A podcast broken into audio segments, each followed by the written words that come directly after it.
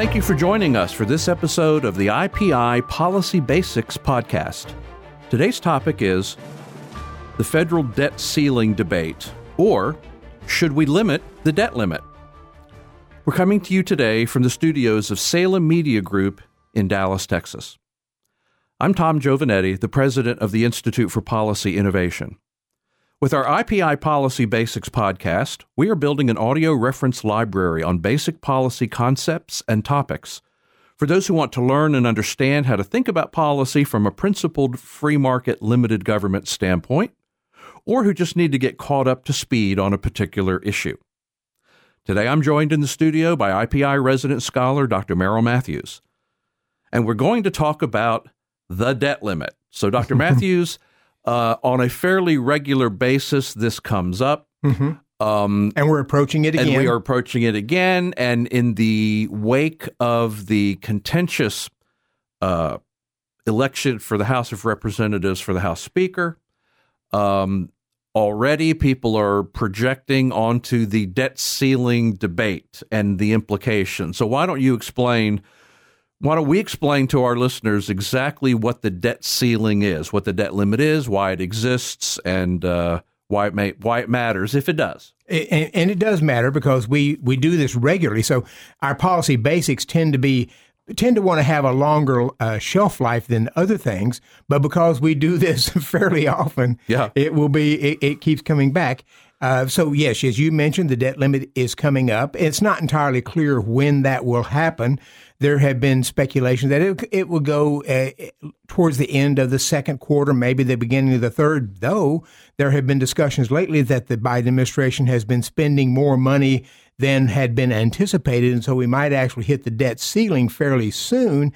And at that case, if Congress doesn't address it, the Treasury Department has to look to what it calls extraordinary measures to try to make sure that uh, we can continue paying bills even if the debt limit has not been increased. Okay, well, let, us get very, very basic to start off. Let's, okay, let's so not we'll, make any assumptions. We'll start, we'll, we'll start, out with the basic stuff. What okay. is the debt limit? So right. I'll raise several questions here. Okay. And then we'll try to answer them. The debt limit is the total amount of money that the United States government is authorized to borrow to meet its existing legal obligations.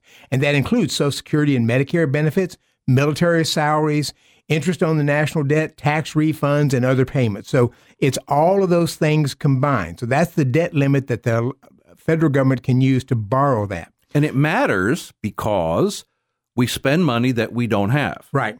And so we have, we have to, go, we have to go out and we have to borrow. We have to sell treasury bills. Mm-hmm. Uh, we have to get other people to loan us money to cover the spending commitments that we've already made. Right. The current debt limit right now is just under $31.4 trillion. And that was set in mid December of 2021. So it's been it's been a little over a year that they set the, the debt limit. And uh, it was raised then by 2.5 trillion.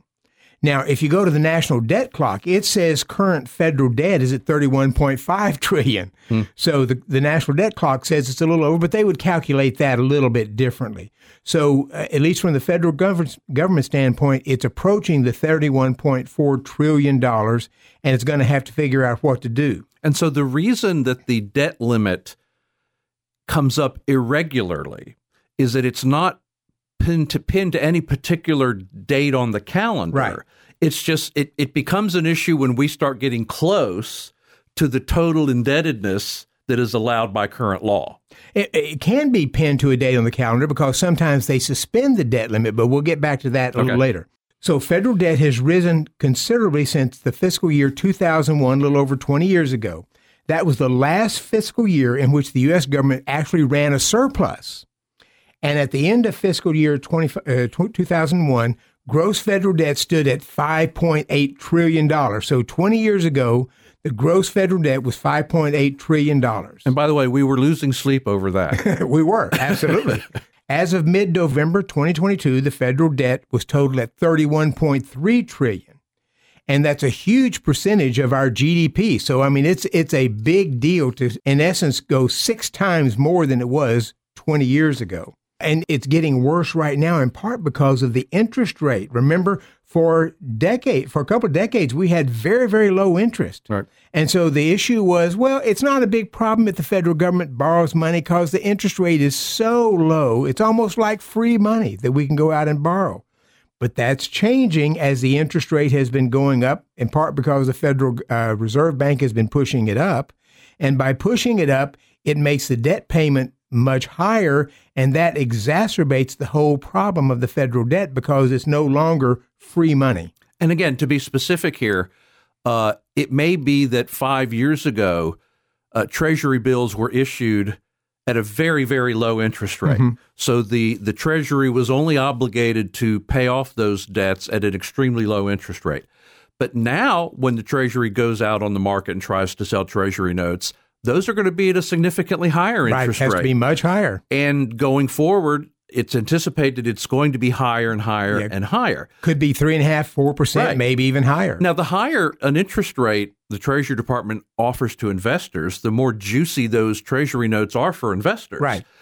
Uh, if you're an investor, you'd rather buy a Treasury note at five and a half percent than at one and a half percent. On the other hand, that means the federal government's got to pay higher interest, and that means taxpayers have got to pay that higher interest some way.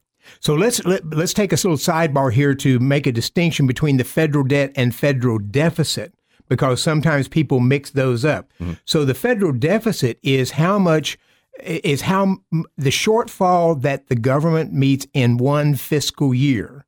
So, for instance, at the uh, the fiscal year 2022, which ended just recently here at the end of September, the the deficit, the federal deficit, was 1.4 trillion dollars.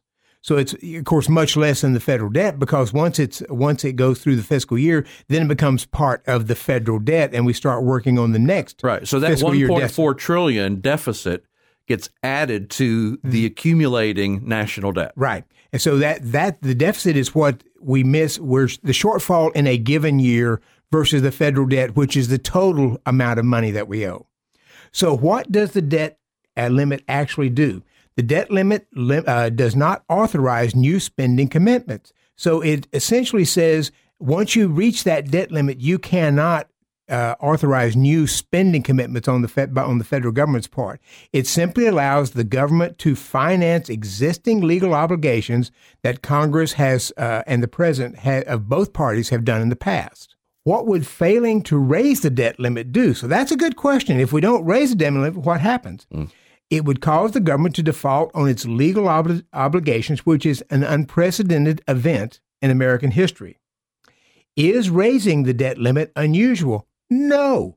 Since 1960, Congress has acted 78 separate times to permanently or temporarily extend or revise the definition of the debt limit 49 times under Republican presidents, 29 times under Democratic presidents. So, what can be done? Well, Congress can do several things.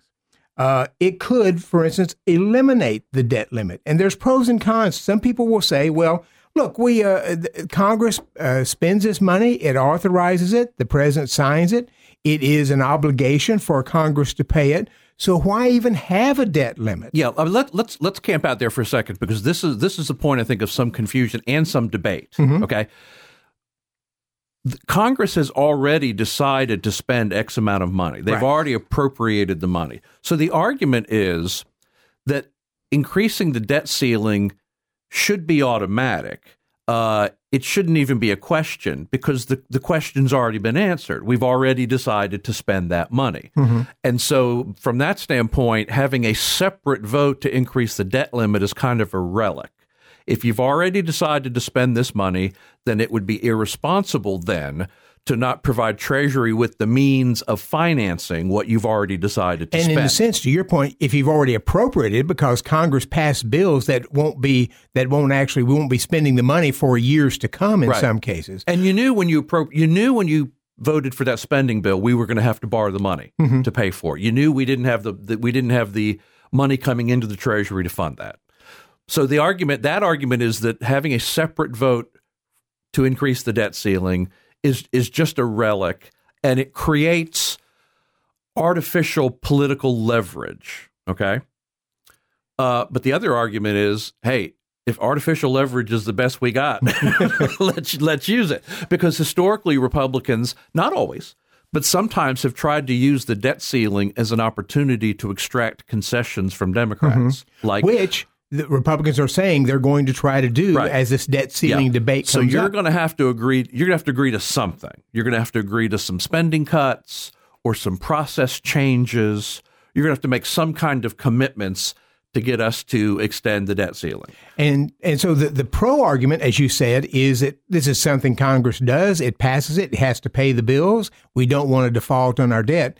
The the flip side of that argument is it's a forcing mechanism to allow anybody who's fiscally prudent, and these days some Republicans at least claim to be fiscally prudent. We'll we'll find out whether they are. Yep. But uh, it, it, it's a forcing mechanism to say, look, we are spending a lot of money out there, and maybe we should reconsider what we're spending money on. Cut spending, do something to try to control spending, cut some somewhere else. Uh, do even if it has to be raising taxes.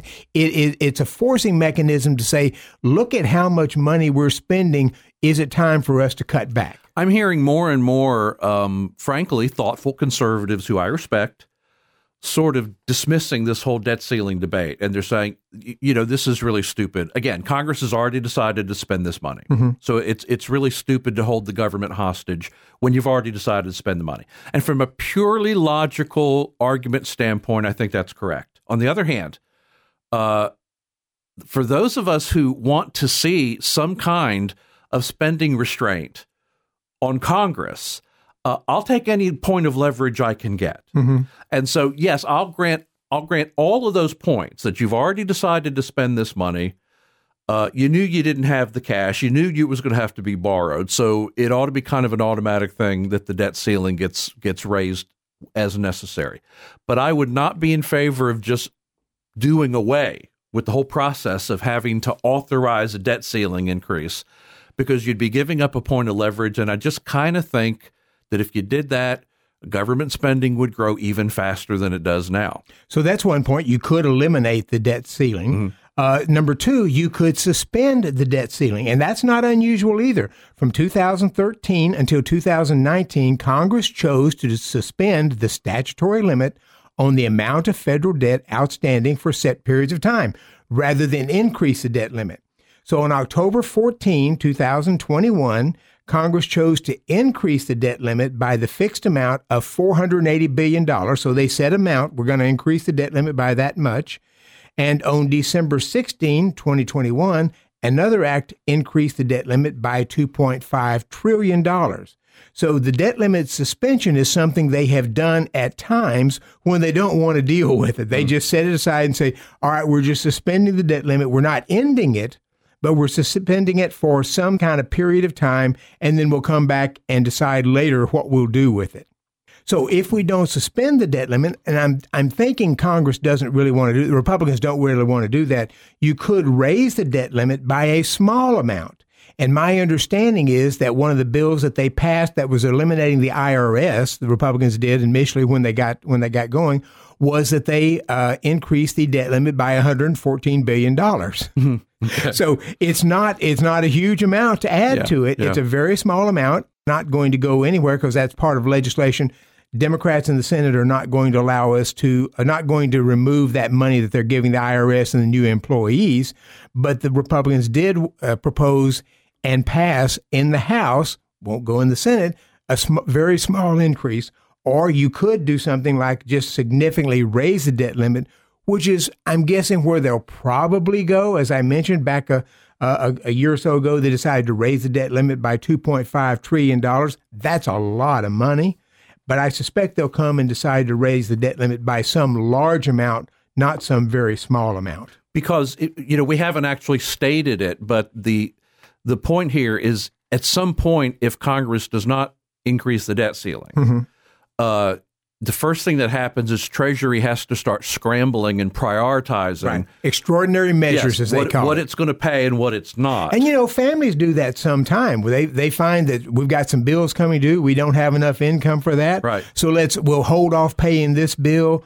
Uh, we'll, uh, we'll we'll we'll try to pull some money out. Say we'll do something to try to make that until we expect be able to get this back in line Yeah. again. But of course, we've seen some of those extraordinary measures in the past, and the first thing they do is start shutting down the things that directly affect the American people. Oh, yeah, They yeah. close the national parks.